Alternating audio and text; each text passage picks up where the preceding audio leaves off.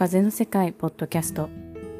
このポッドキャストでは私、ペンギンの日々の気づきや感じたことをお話ししていきます。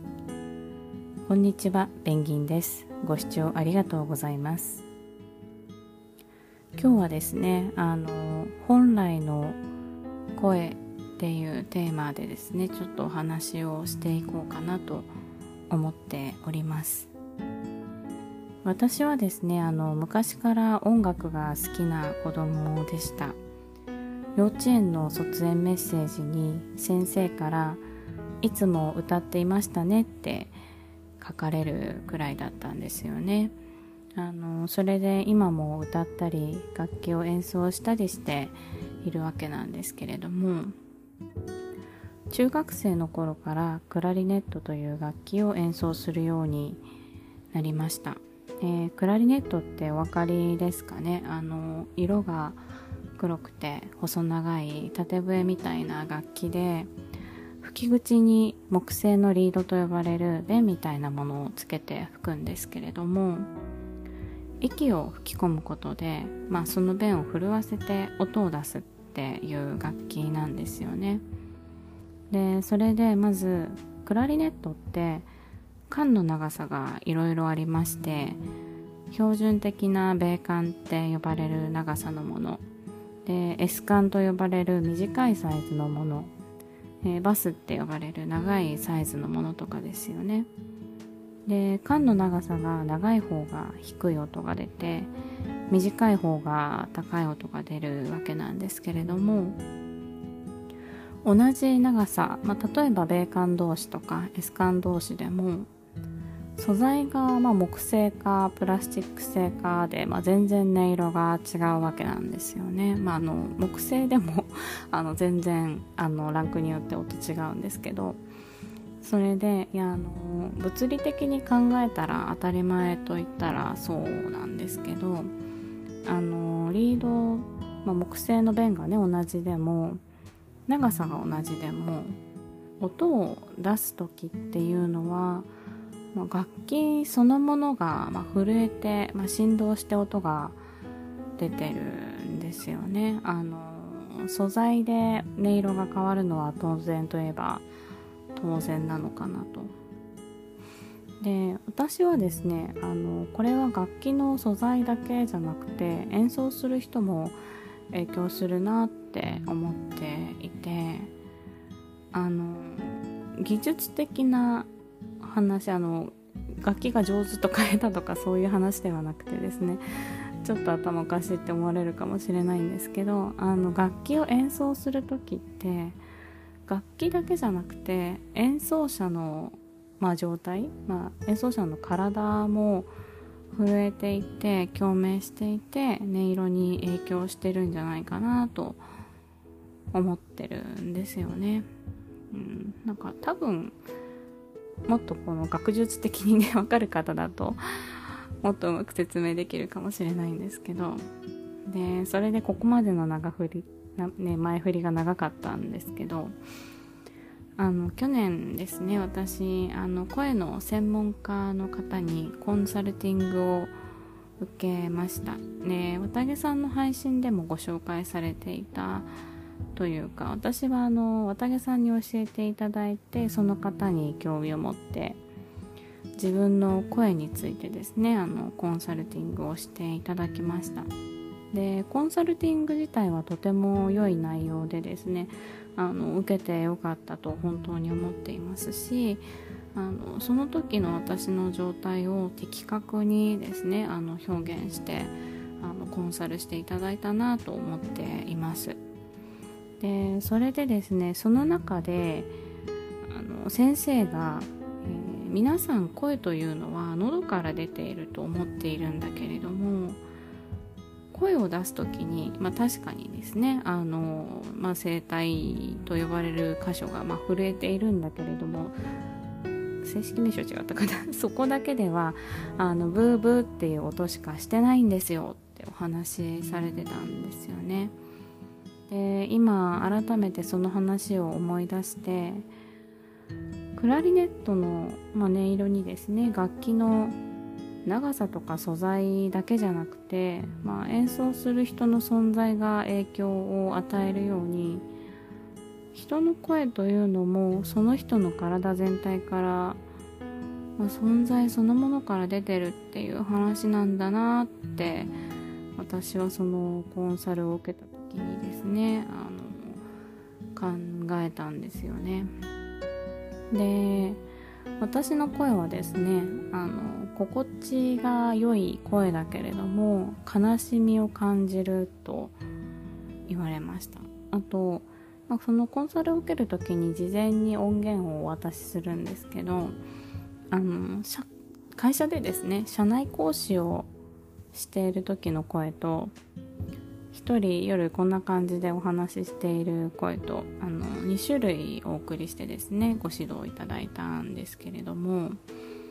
あの会社で出している声はもう明らかにあの高い声でですね、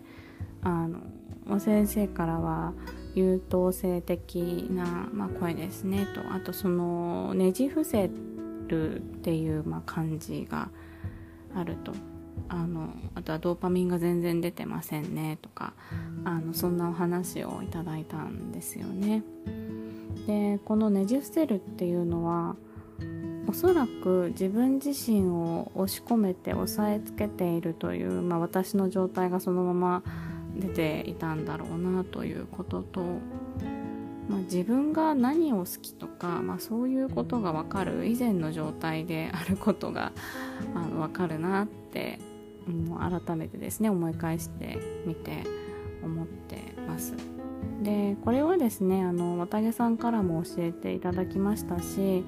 まあ、他の方からもあのメッセージいただいて感じることですけれども、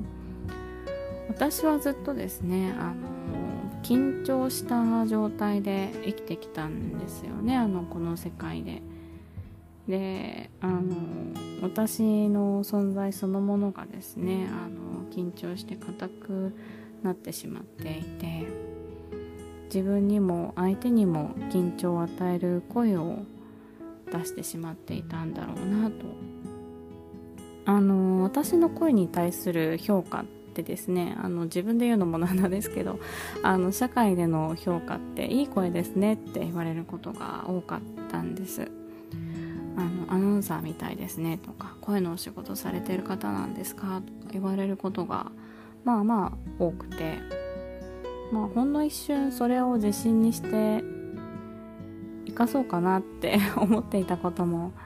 あったんですけども、あのどこかでこの声は自分の本来の声なのかなっていう気持ちがあって、こうそれが、まあ、そのコンサルによってですね明らかにされた感じですよね。あの社会で美しいと言われていた声は仮初めの声で、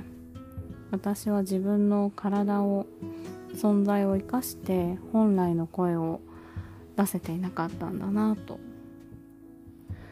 それであのいちねんぶりぐらいにですね、そのコンサルを受けた時に撮っておいた、まあ、音源の声を聞いてみましたら、あのひどかったですね。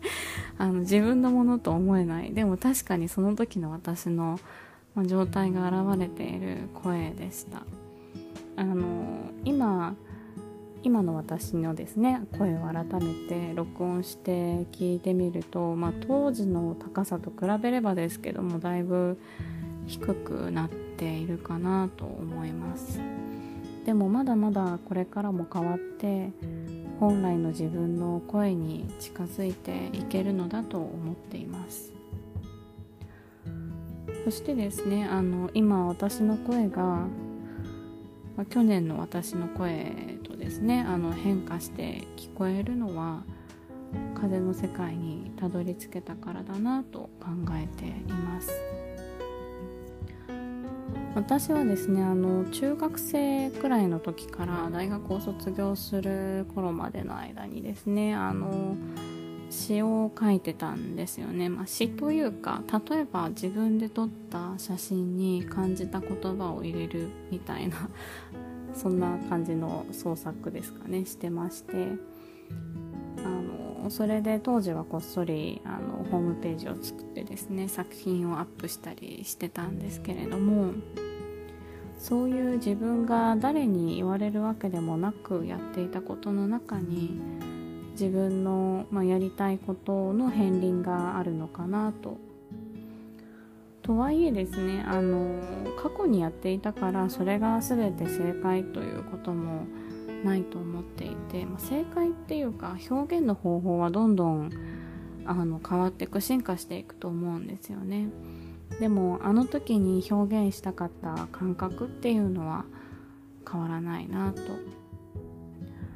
あの当時のホームページに自分の書いた言葉をこう読み上げた音声をねちょっとだけ上げてました。あの詩っていうような大層なものではなくて、あの風とか光とか感じた感覚を、まあ、そのまま言うようなものとかもあってですね、あとはまあ勝手に歌の歌詞を変えてみたりとかかな。あの長い間忘れていたというか、忘れてないんだけど自分から遠ざけていたもの、自分から遠ざけていたっていうよりも自分を自分から遠ざけていたっていうんですかね。あのそれを、まあ、それにですね気がついてやめて、今また表現していきたいなと思っています。それにはですね、自分の本来の声で自分の存在をですねあの使ってやってみたいなと。多分これはあのトレーニングとかでどうなるものではどうにかなるものではないんだと思うんですよね。あの気をつけてどうにかなるものではない。それはもう単に気をつけてるっていう時点で本来のものとはちょっと別物なのかなと。